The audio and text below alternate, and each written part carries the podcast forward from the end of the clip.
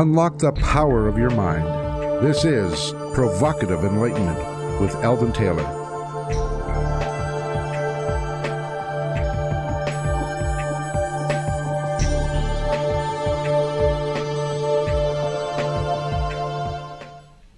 Welcome and thank you for joining us today. The next hour is devoted to learning something more, not just about the world of shoes and ships and sealing wax, but about how, what, and why we believe as we do. A time for the open minded and a time for those willing to question what they think they know or what they may believe, those willing to be uncertain for an hour. I'm Eldon Taylor, and this is Provocative Enlightenment. All right, you're invited to join our chat room by going to provocativeenlightenment.com forward slash chat. My partner Ravinder is here in the studio and monitoring the chat room now. So, Ravinder, say hello to everyone and please pass on some info about your upcoming marathon. Hi, everyone. Yes, I do. I am planning to try the marathon. I've got it in two weeks' time. I'm towards the end of my intensive training, and now it's in the recovery mode and build up energy. So, yeah, if you want to send me good energy for that, that would be most appreciated. Uh, the longest run I've done to date is just under 20 miles, and I have to do 26. So I'm excited about it, actually. I am really excited about you it. You have worked very hard, and you deserve, you know, a pat on the back for for your tenacity. That's for doggone sure. I'm enjoying it. I am enjoying it, but there is there is that feeling of achievement too. It's like every time you reach higher and then you discover, you know, when we started to run, when I started to run, running for three minutes killed me. No, absolutely. well. Absolutely killed me. And so the first time I ran for one hour, that was miraculous. Um, and now I run for considerably longer. And I said every time you have an achievement like that, then it just makes you stronger for the other things that go on in life. It's like if I can handle that, I can handle anything. You know, I'm actually a little envious. I stayed with it at 12K, pulled up a, a hip injury, and, and that kind of took me out of it. And uh, and I look at you running 20 miles, and I've actually measured that distance. I've driven in the car to see how, and I thought, no, you know, maybe maybe it was good my hip said to me that's enough. 12k is enough. But i do pat myself on the back because you would have quit on that 12k uh, but for me. I would. That 12k killed me. and, and today you know the thought of you running 26 miles is like well i'm just super super proud of you. You just that's just fantastic. I admire that. Thanks. All right. Everybody go to the chat room uh, provocativeenlightenment.com forward slash chat. And, you know, give her some energy, give her some encouragement. 26 miles in two weeks. All right. Two weeks from now. I'm not. It's not going to take me two weeks to run it. I hope not. I'll be waiting. okay. In today's spotlight, I would like to address the notion, often referred to as sins of the father. The Bible informs us, according to Exodus 20 and 5, quote, You shall not bow down to them or serve them, for I, the Lord your God, am a jealous God, visiting the iniquity of the fathers on the children to the third and fourth generation of those who hate me. Close quote.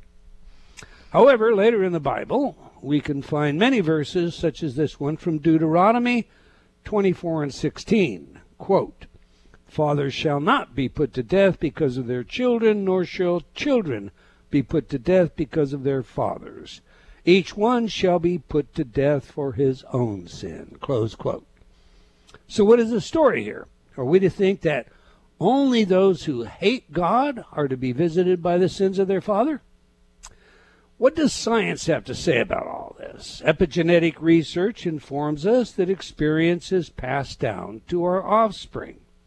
For example, where one's ancestors lived or how much they valued education can clearly have effects that pass down through the generations. But what about the legacy of their health? Whether they smoked, endured famine, or fought in a war, is that passed along too? Biologists first observed this transgenerational epigenetic inheritance in plants. Tomatoes, for example, pass along chemical markings that control an important ripening of the gene. But over the past few years, evidence has been accumulating that the phenomena occurs in rodents and humans as well. The subject remains controversial, in part because it harkens back to the discredited theories of Lamarck, a 19th century French biologist who proposed that organisms pass down acquired traits to future generations. To many modern biologists, that's scary sounding, says Oliver Rando, a molecular biologist at the University of Massachusetts Medical School in Worcester, whose work suggests that such inheritance does indeed happen in animals. If it is true, he says, quote, why hasn't this been obvious to all the brilliant researchers in the past hundred years of genetics? Close quote. According to research carried out at RMIT University, dad's diet before they conceive could be genetically passed on to the next generation with a subsequent impact on those children's mental health. And that has been one of the findings. Many scientists argue that criminality is largely inherited. Indeed, after examining the DNA profiles of almost 1,000 criminals, two particular genes were found to be associated with violent, but not nonviolent behaviors. Like many issues of this nature, scientists are quick to balk at the idea that it's in our genes. Genetics made me do it. The subject is somewhat like the free will argument, for most scientists today believe, as Frans de Waal put it when speaking to me about free will, it's a grand illusion. The problem is that when we discuss things like genetics and free will in this context, it provides a defense for bad behavior, and no one wants to go there. The origins the idea of original sin, something Lamarck argued is present in our genes, together with the behavior, environment, and even memories or memes, in the words of Richard Dawkins, of the parent, are gaining momentum today. So, what if our genetic makeup predisposes us in certain ways? Does that necessarily mean that our genes have absolute control? Identical twin research has led to some remarkable discoveries. Take Jim Lewis and Jim Springer, who were raised apart from the age of four weeks. When the twins were finally reunited at the age of 39 in 1979, they discovered they both suffered from tension headaches, were prone to nail biting, smoked Salem cigarettes, drove the same type of car, and even vacationed at the same beach in Florida. Interestingly, this pair of twins is not unique. Study after study of identical twins reared apart has revealed substantially the same genetic influence. Despite this, twin research also shows a good deal of variance. The fact is, as geneticist Carl Bruder of the University of Alabama at Birmingham puts it, quote, I believe that the genome that you're born with is not the genome that you die with, at least not for all the cells in your body. Close quote.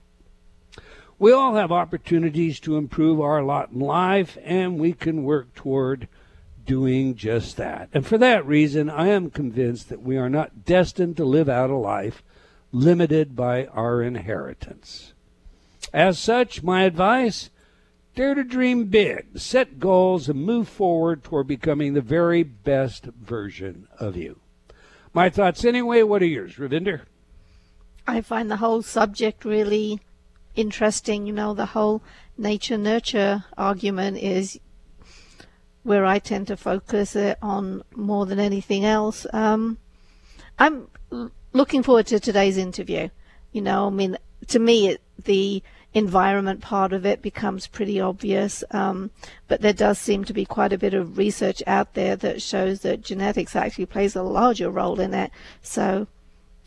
Well, if you've read Steven Pinker's Blank Slate, then you know that this idea of the blank slate and the noble savage is really just rubbish, and that indeed the genetics uh, have more, much more influence upon us than the so-called nurture aspect. But sociobiologists are still under great attack for some of the implications to that uh, that approach.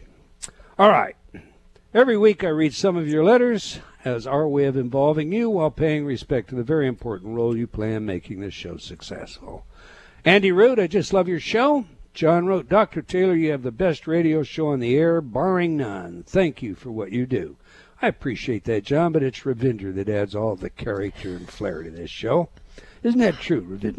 No, not even Where, where's slightly. Uh, oh, come on, you're blushing. No. It's hard to get you to blush.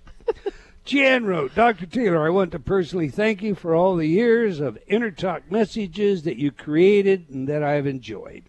They have made me more confident and more able to focus academically and compete in athletic events. I like the fact I can use these in my car or with headphones at night. My sincere appreciation to you. Albert wrote, I have used your products for years and they have worked well for me and my family. And Tiffany wrote, Dear Mr. Taylor, Thank you so much for developing wonderful tools. I passed my project management professional certific- certification yesterday, and I believe that you were a big part of it. This certification is a gold standard in my profession, and the test has been referred to as one of the hardest exams a person will ever take. For someone who has never liked tests or math, especially tests that are heavy on reading comprehension and math calculations, that was not great to hear. The information to study and learn is huge. The study book looks like a telephone book. I thought often, how will I ever learn and retain all this information? In July, I took a boot camp to begin the study process and got a 60 on the final mock up exam. After that, I studied and took practice, practice tests. After practice tests, scoring 65 at the highest, there was a lot of studying in between, too and with an established real test date, I started to feel defeated. I believed I could not keep this in my head. That's when I remember I purchased Accelerated Learning and Power Learning 1 and 2 Inner Talk a while ago, and I started to listen to them as I was going to sleep. After only two times, my practice test scores went up 12 points and then reached an 80 last week. In total, I listened to them for three weeks, up until the night before the test, and kept studying in that time. And I passed the exam today and on the first try. And in three of the five knowledge areas, scored above standard. When I would start to struggle with studying or on the test, I would internally hear myself correct my thoughts to it's okay, you're prepared, and you know this. Take a deep breath. You can learn this, and I did. So thank you so very much. Well, thank you, Tiffany, and all of you for your feedback. We love that feedback, do we not, Ravinder? We do indeed. We have, I don't know, we have heard from people who've taken the all kinds of the bar exam, all kinds of examinations. Um, in fact, test anxiety was one of those that we had a double blind study mm-hmm. uh, carried out on at Stanford University. Uh, it, and it, it really pleases me, though. I mean, it's wonderful we have the studies tight scientific, rigorous uh, data, but nothing means as much to me as when we hear from someone like Tiffany who's used the program and made their dreams come true. Absolutely. It's the best part of the job is those kinds of success stories. Okay, that's all the time we're going to take for letters today, but we do love your comments, so please keep them coming. You can opine by writing to me at Eldon, that's E-L-D-O-N, at eldontaylor.com, or by joining me on Facebook at Dr. Eldon Taylor. We do sincerely appreciate your thoughts and ideas. Now to today's show. It didn't start with you. You inherited family trauma shapes who we are and how to end the cycle with author Mark Wolynn. So, let me tell you a little about today's guest. Mark Wolynn is a director of the Family Constellation Institute in San Francisco. He is a leading expert in the field of inherited family trauma. He has taught at the University of Pittsburgh, the Western Psychiatric Institute, the Omega Institute, the New York Open Center, and the California Institute of Integral Studies. Mark specializes in working with depression, anxiety, obsessive thoughts, fears, panic disorders, self injury, chronic pain, and persistent symptoms and conditions. His book, It Didn't Start With You How Inherited Family Trauma Shapes Who We Are and How to End the Cycle, is the winner of the 2016 Nautilus Book Award in Psychology and the subject of today's show. Okay, on that, let's get him in here. Welcome to Provocative Enlightenment, Mr. Mark Wolynn. Hi, nice to meet you, Eldon. Uh, it's indeed my pleasure. I've been looking again, forward to it. Wonderful book. Wonderful book. I love your book. It, it, I, I love how you told the story, knitted the story together as well. I've got some pretty good questions for you today, though. But before we start, we like to know three things on this show. Mark, who is the messenger? What is the message? And of course, how do we use it? To that end, what are you passionate about, and what led you to writing your new book? So, you know, I like uh, a lot of people. I struggled with symptoms that I couldn't explain, which led me uh, through many wormholes through the other side. Um, it, well, I didn't set out to write this book on inherited family trauma. I lived it.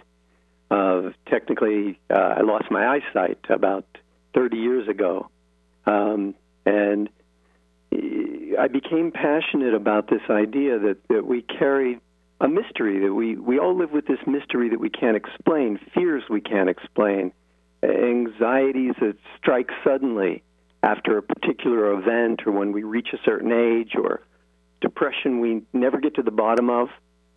And what I've learned is we we have these symptoms, but they may not be ours. You know, like the title of the book, it didn't start with you. These symptoms can be the residue of traumas in our family history that we've biologically inherited from our parents and grandparents. And, and that's my passion. That's what I that's what I teach. Let me let me ask you this. I mean, I, I'm going to just you know, flesh out. You lost your eyesight 30 years ago, and you're implying that, of course, that was an inherited trauma. Well, I Uh, didn't know it at the time. Right. Uh, you know, I began to lose the vision in one of my eyes, and I was diagnosed with a chronic form of retinopathy, and uh, the doctors couldn't cure it. And then the way it was progressing, I was told I was going to lose the vision in the other eye too, because it also began to scar up, and and I was, you can only imagine, I was desperate to find help, and uh, the medical community could offer very little. So I went on a personal search for healing, um, a search that, that led me halfway around the globe, literally as far as Indonesia, where I learned from several wise teachers who taught me some fundamental fundamental principles. Uh, one of which was the importance of healing my relationship with my parents that had been terribly broken.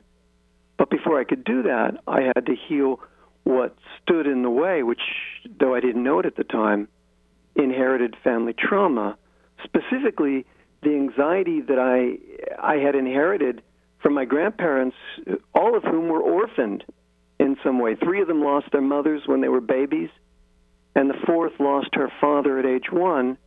So technically, she loses her mother too in the grief and the anxiety that rippled in my body, the terror of of uh, being broken from a mother's love or the terror of loss. As I would find out later, this was the real cause of my vision loss, which the doctors could only say, "You have stress." And, and, And- this was what had been passed down in my family. In fact, I remember, I'll tell you a story. I remember as a small boy, maybe five or six, feeling panicked when, when my mother would leave the house. I'd go into her room, I'd cry into her scarves and nightgowns, thinking that I'd never see her again and that her smell would be the only thing I had left. And wh- which would have been true for all my grandparents, because that a smell on a garment would have been the only thing they had left. And then 40 years later, I shared this with my mom, who was alive at the time, and she told me, uh, uh, you know, I did the exact same thing when my mother left the house. I cried into her her garments, and then my sister, reading the book, said, "Honey, I did that too. I cried into mom's clothes." And basically, after healing, what would I would learn to be would be a broken bond with my mom, as everyone had had in the history. My vision came back. And then afterwards, I felt compelled to share these principles that I'd learned and ultimately, I developed a, a method for healing the effects of inherited family trauma. Great, great. You heard today's spotlight, Mark. Um, I did. Genetics clearly impact our lives, but are we predestined to suffer accordingly? You know, Eldon, epigenetics is only one ingredient in the soup. Um, to say that it's all that makes up a complex human being, of course, it's simplistic, but we have to go back and, and look at, well, first let's start with the environment. We know, in fact, we've known for a hundred years, um, uh, embryologists have told us that the female egg line stops dividing when our mom is five months a fetus inside grandma's womb. So when we look at that, one of those eggs will become us. So we and our so the essence, our essence and our mom both reside in the environment of our grandmother's womb. So clearly we would know something of grandma's experience from essentially existing even in that form. Now, having said that, um, it goes beyond uh, environment because of what we're now learning about trauma. Trauma passes on. Uh, technically, when a trauma happens, it, it changes us. Literally, it changes us. It causes a chemical change in our DNA. Right. And this changes how our genes function, sometimes for generations. So technically, you have a, uh, after a trauma, a chemical tag will attach to our DNA and tell it tells our cells to use or ignore a certain gene. And then the way the genes are affected by this changes how we act or feel. For example, we can become reactive to situations that are similar to the original trauma a parent or grandparent experienced so that we can deal with it better. And these gene changes, as we have inherited from our parents, we can transmit to our children. One of the examples I use to explain it goes like this If our grandparents came from a war torn country, let's say, there's a lot of violence, there's bullets, there's bombs, there's arrests, there's, you know, uh, being shot in the square. They would they they would pass forward a skill set of terror along with sharper reflexes, quicker reaction times, to help us survive the trauma they experience. But the problem is we could also inherit a stress response with the dial set to 10 prepared for a catastrophe that never arrives in our lifetime. And here we are with fears and feelings that originated with our parents or grandparents, and, and we don't make the link. We think that those feelings are ours, and we blame ourselves. We we just you know I hear this over and over again from clients. Well, I'm just wired this way. This is who I am. Uh, it's just it's just the way I'm wired, and, that's not always true because we're not born with a clean hard drive. That notion's um, been been ki- kicked kicked out of the arena there there now appears to be a an operating system to use a computer analogy Absolutely. already in place that contains the fallout from the traumas of our parents and our grandparents and here here we are born with these fears and feelings that don't belong to us this is actually why I wrote the book so people can make these links and break the cycle I, you know, I have to ask you something. Uh, it's a bit of an aside, but it, uh, it's relevant, I think, uh, to the subject. There are a lot of folks, myself included. I remember walking into a geometry class in high school, sitting down, opening up the textbook, and what was in the textbook I already knew. There was no reason for me to know it. Uh, I hadn't studied geometry before. Uh, you know, it was like, how did I? And, and to this day, I say, often. How did I know that? And I've, I've known several people who have had similar such experience, experiences, and it's usually they dismiss it as, well, it must be some past life memory. Okay, here's the question past life, as in my grandmother's or my great grandfather's? What are your thoughts on those kinds of things? You know, I, I, I don't I can't comment on past lives that don't exist in outside of our family um, situation, but I can comment quite a bit on the past lives uh, meaning of our the past experiences. Let's use that word of our parents and grandparents. Uh, I'll give you an example. I once worked with this guy with a rare neurological disorder who began experiencing uh, intense burning pain sensations on his skin when he was about 10 years old. So I started to ask him uh, about traumas in his family, and he dropped the bomb. He said, Well, when my father was 10, he was playing with matches, and accidentally he burned the house down, and his brother died in that fire, and my father never forgave himself. Wow. Now, what I've experienced over and over again is because the trauma remained unhealed, unresolved, because there was too much terror for this man to heal it, he felt so guilty that the man's son, my client, began experiencing the symptoms around the same age that his father experienced the trauma. Now, he never made this connection, but after working together, the symptoms subsided. So when I see this again and again, symptoms subsiding when we work in this way, I've got to I've got to take this in consideration. The lives of our parents and grandparents affecting us is significant. In fact, in fact, science have long suspected this, Eldon. You know, but yeah, they did. It wasn't until, as you noted in the beginning, it wasn't until you know t- 12 years ago that that science has finally begun to build the evidence. It started with Rachel Yehuda, a, neuro, a neuroscientist out of Mount Sinai Medical in New York. She discovered accidentally that the children of Holocaust survivors shared the same trauma symptoms specifically the low levels of cortisol, the stress hormone that helps us get back to normal after a stressful event, they shared the, the same depression, the same anxiety as their parents. And then she finds a similar pattern in the children who were born to mothers who were at or near the World Trade Center when they were pregnant. And then these babies come out with different genetic markers, 16 different genetic markers, and they're smaller for their gestational age and then she finds out that survivors, and this is this is the study I like best.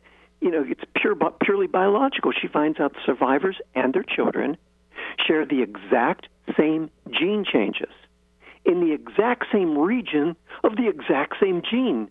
Technically, the FKBP5 gene for all of your listeners who know their genes. Um, but this suggests that traumas are heritable. Absolutely. And she goes on to say that you and I are three times more likely to have symptoms of PTSD when one of our parents had PTSD. And then as a result, we too are likely to struggle with anxiety or depression. All right, Mark, we have a hard break. When we come back, we'll pick it up where we are. We're speaking with Mark Wolynn about his working book, It Didn't Start With You. You can learn more about our guest by visiting his website at Mark Wolynn, Wolynn, W O L Y N N, markwolynn.com. Now, we have a video for you today featuring our guest answering a very difficult question. So if you're not already in the chat room, now's the time to get on over there, and you can do that by going to provocativeenlightenment.com forward slash chat. Do stay tuned. We'll be right back. You're listening to Provocative Enlightenment with Eldon Taylor. Change has never been easier. Whether you wish to lose weight, stop smoking, build better relationships, become creative, enjoy ultra prosperity, or simply relax and promote self healing, InnerTalk has been repeatedly demonstrated effective in the most rigorous of scientific studies.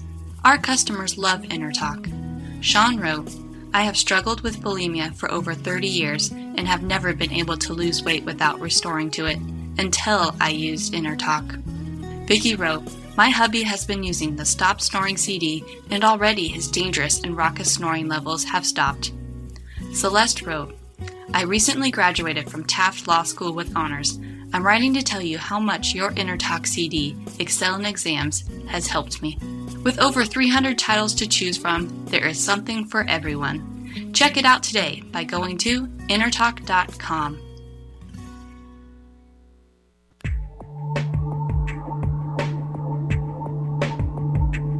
Unlock the power of your mind. This is Provocative Enlightenment with Eldon Taylor.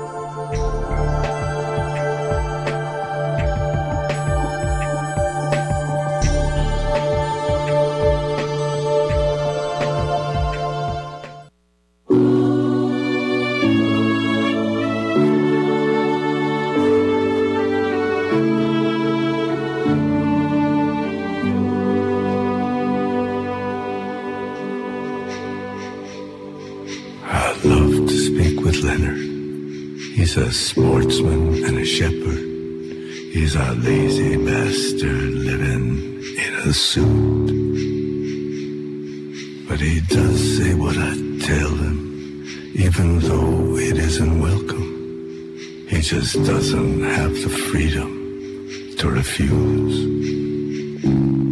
He will speak these words of wisdom like a sage, a man of vision, though he knows he's really nothing but the brief elaboration of a tune. Going home without my sorrow, going home sometime tomorrow, better than before.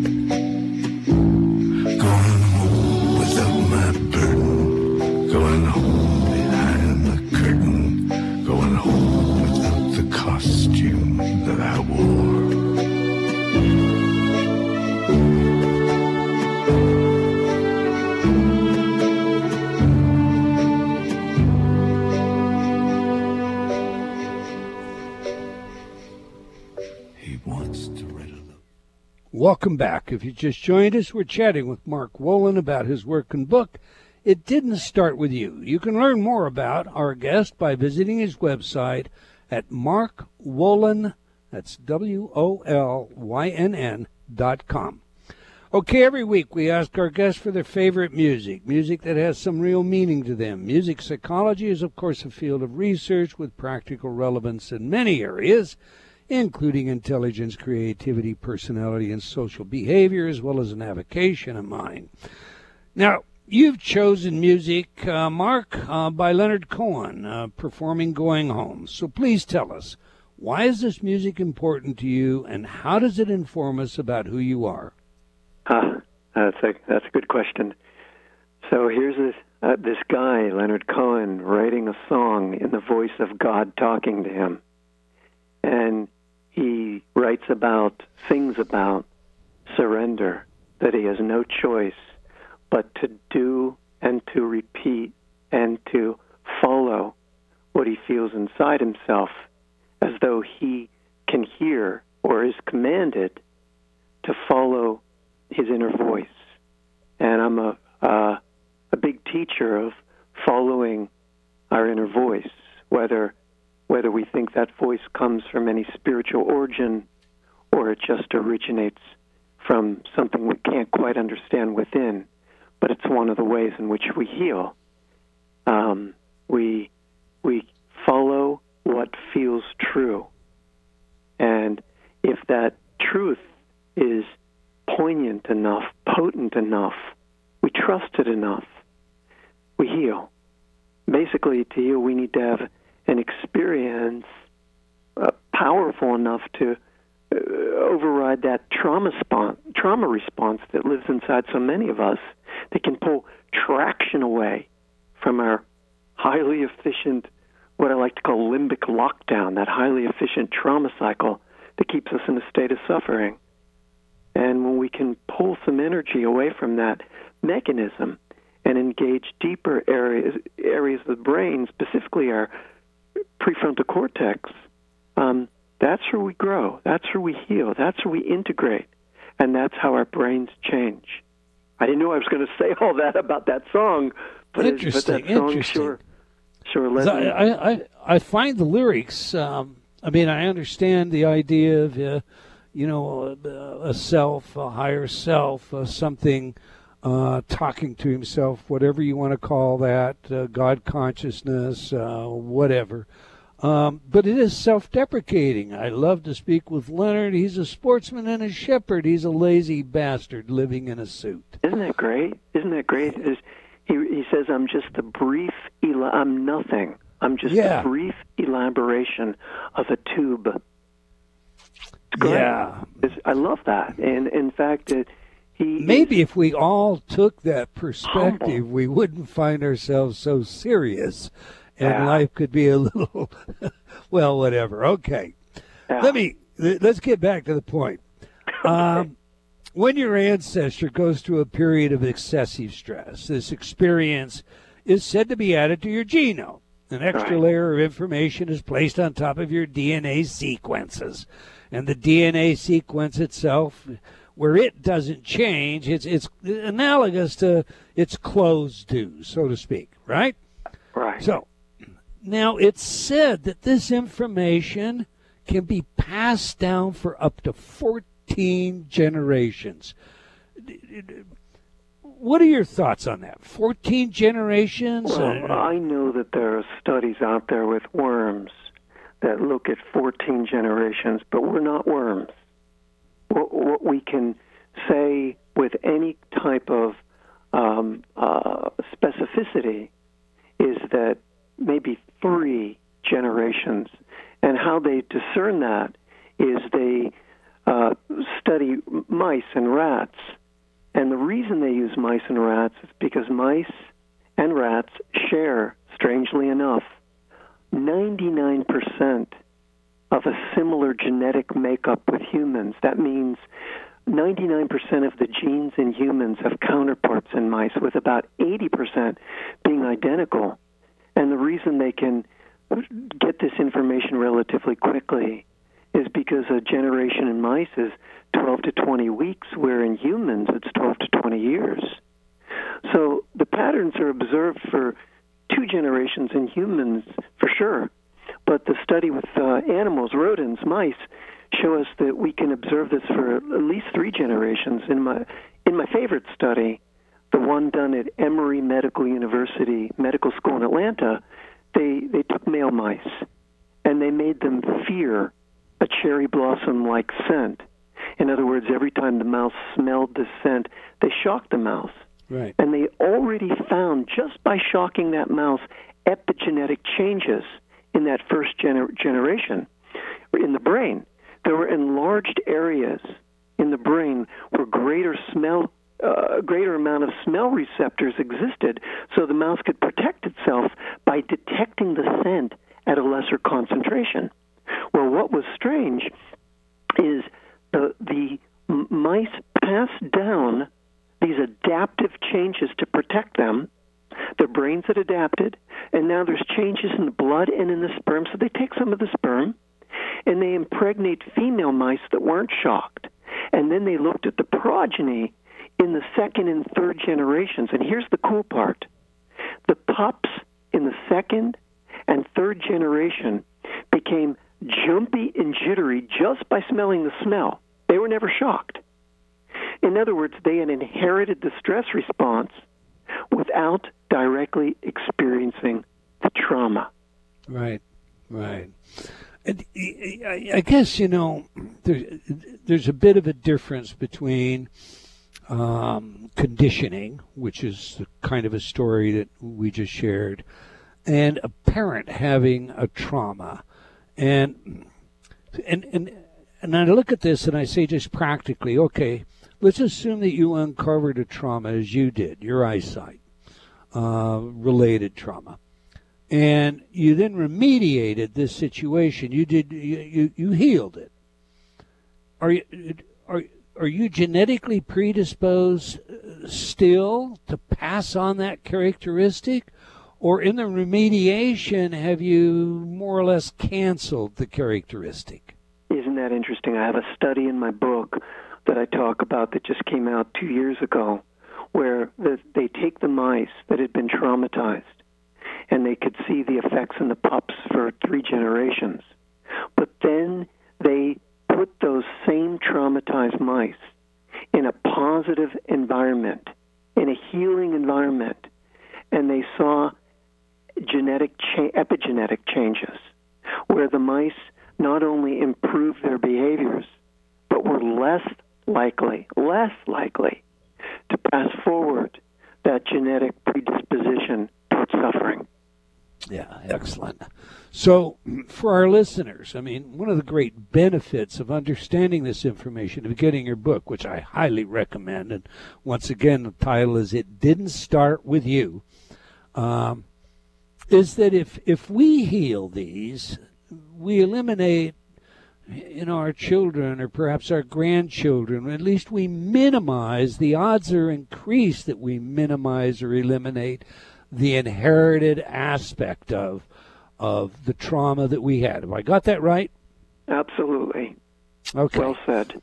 now let me ask this uh, you know the scent of something is a trigger do we need a trigger in order for us to experience this trauma Ah, that's another great question.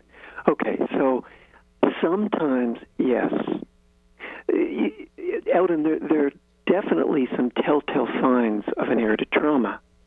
So we can experience a fear or an anxiety or a symptom that strikes suddenly after one of these triggers. And the trigger could be when we reach a certain age or when we hit a certain milestone and then it's as though there's an, this ancestral uh, alarm clock that goes ringing inside of us. For example, we get married, or or we have a child, or we get rejected by a partner for the first time, or we move to a new place, and then all of a sudden we have a, a symptom. I'll tell you a case. I worked with this woman once who was consumed with anxiety once she became pregnant, and she hadn't had a large degree of anxiety prior to that. It was all from the trigger of being pregnant. So I said to her, "All right, let's let's go into this anxiety together and see what's going on." And uh, what's the worst thing that will happen with you being pregnant, this new baby? She goes, and and all of a sudden she said, "I'll I'll I'll I'll harm my baby. That's what will happen. I'll harm my new baby." And so I asked her, "Had you ever harmed a baby?" She said, "No." I said, Had anyone in your family ever harmed a baby? And she said, No. And then she said, Wait a minute. It, all of a sudden, it jogged her memory. This was not on the forefront of her brain. Um, her grandmother, as a young mom, lit a candle, caught the curtains on fire. The curtains caught the house on fire. The baby was upstairs. She ran up, but the fire was too dense. She couldn't get upstairs. Her baby died in the fire. And then my client said, But we were never allowed to talk about it. You never brought that up with grandma. Hmm. So, which is one of the components. When people are rejected, people are excluded, you can't talk about something, it's not talked about. So, this woman had inherited the fear from her grandmother's experience. Right. Okay, Okay, on a more practical level, I suppose, especially for our listeners. Let's assume you you know you you've had some anxiety or something attached, or there's something that bothers you, some so, you know some areas you say that you don't want to talk about, or some place you don't want to go, et cetera, and so forth. How are they to know that that's really? I mean, how how do we discern? How do we learn whether or not it's an inherited uh, trauma, an inherited instinct, an inherited, um, what should I say, predisposition, avoidance, or what have you. How do we how do, how do we know? How do we how do we learn uh, whether or not it's sad or it's just you know whatever? Yeah, that's so. In the book, I teach the reader how to become a detective, to uncover the clues in in his words, her words, and make those links. So I've discovered that there's this thing called I call it core language, trauma Right. language, that lives in us, and so it lives in our words and the way we describe our fears and the way we describe our parents and it's in our unexplained symptoms. It's not even verbal. It's in our destructive behaviors. If you start to put together a breadcrumb trail of what we, and I teach the reader how to do this, of what we say, what symptoms we're experiencing, what destructive behaviors we're repeating, what relationship struggles we're repeating, even the ways we deal with um, uh, money, success.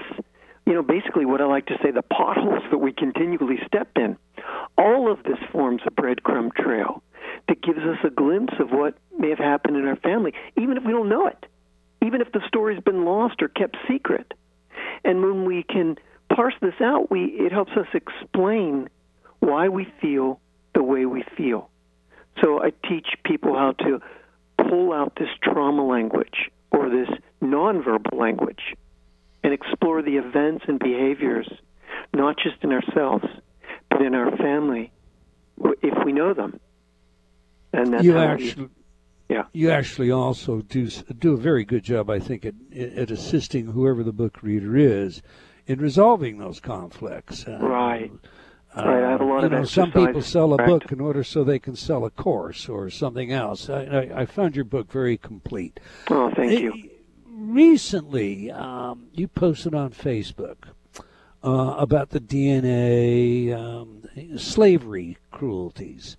Um, if it's three generations, we should be on the other side of that. Do, do you believe that uh, we're, you know, all of this racial tension that's in our country is that also a genetic inheritance? Maybe going back even to the days of slavery in this country. So, so let's look at that at, in terms of three generations. Let's start scientifically. If the slaves experienced that trauma, which was a horrific trauma, there would be remnants and elements of those traumas that would have been replicated in the next three, four, five, six, seven, because they keep repeating. So when we've had cultures who've experienced uh, great trauma or oppression, like slavery or the Holocaust or massacres or you know the residential schools in Canada or genocide in Cambodia, you know we're going to see remnants of these traumas in the generations to follow. Um, what, what types of things we're going to see? Anxieties about personal safety, uh, families forcibly being broken apart, uh, children who don't get to be raised by their parents, fears of authority, loss of freedom, uh, patterns of depression, anxiety, anger, violence, social frustration, you name it. But we'll, we'll, we can see this in subsequent generations. Remember, slavery may have stopped in 1865, but Right. that's when lynchings began. And they- were lynching blacks up until probably uh, 50 years ago. And now it continues in a different way, different form, maybe uh, the way black men suffer at the hands of police. So, what, what can we say? We've certainly got to take and look at our past and talk about what happened in the past so we can heal the, the present and the future. For example, you know, I find that when we ignore the past, it comes back to haunt us. Amen. But when we explore it, we don't have to repeat it. We can heal these traumas, heal these patterns, and maybe live a, freer and- life. and we really need to heal it as a society. I mean, we really need to come to grips with it as a society, not just individually, but to understand this influence a- a- as a society. Uh, we, we need you- to shine a light on what's been unresolved. Where have people been rejected or excluded? Um, you know, now we're seeing children separated from their parents at the border, uh, women facing predators in the workplace, uh, black men killed by police. I mean, where does it end? Yeah. Well, and you know, and, and, and uh, I think also, you know, listen, we have places in the world where America, where where the inhabitants are taught that Americans are evil, that you know the highest duty you can do is to destroy them, or Jewish people. We have, we have places where there is hatred um, inculcated into the fabric of infants, and that too has its Absolutely. genetic power. So And when we look talk back at that about hatred, if only the hater could look back at his family traumas. You know, that's that's one of my dreams, right? My dream is to to work with uh, in a in a forensic psychological sense with the history of those of us who struggle or hurt. You know, they always say out and hurt people hurt people. Yeah. And if we yeah. could look back in the history of the herder, the hater, they would see um, great trauma that separated them from love, that separated them from connection. Well, And- it, you know, I think you've got a huge mission in front of you. I greatly admire your work, uh, your contribution. I'd like to see you in Congress talking to uh, the leaders of this country. I, you know, I'd like to see seminars of the kind that you do conduct uh, being run um, on a national level. You know, on on public television. Uh, where we all plug in and understand that it's just not simply a matter of saying, okay, I'll let that go. That there's something much deeper involved in what's underlying much of the crisis in our world. Listen, we have about 30 seconds. I want to give that to you to tell everybody how to reach out, how to find you, how to learn more, Mark. Okay, yeah. You know, I just want to say that's that's how why that's why I wrote this book so people could pick it up and make changes, real significant changes. Anyway, I'm Mark Wolynn, uh, Mark M A R K W O L Y N N dot com. Uh, I have a Facebook page where I post a lot of pertinent information. Facebook slash Mark Wolynn, and um, thank thank you, Eldon, for having me. What a what a nice Oh, conversation. So much fun. Indeed, my pleasure. I, I've loved the conversation as well. Keep us posted on what you do. I'd love to have you back. We've Thank come you. to the end of another episode of Provocative Enlightenment. I want to thank all of you for joining us today. I hope you enjoyed our show. We'll join us again next week, same time, same place, and do tell your friends. Let's have them join us as well. Okay, until next time, wherever you are in the world, remember believing in yourself always matters. Provocative Enlightenment has been brought to you by Progressive Awareness Research and other sponsors. Provocative Enlightenment is a syndicated show and appears on other networks. For a schedule of show times, visit provocativeenlightenment.com. If you're interested in becoming a sponsor, write to Eldon at eldontaylor.com.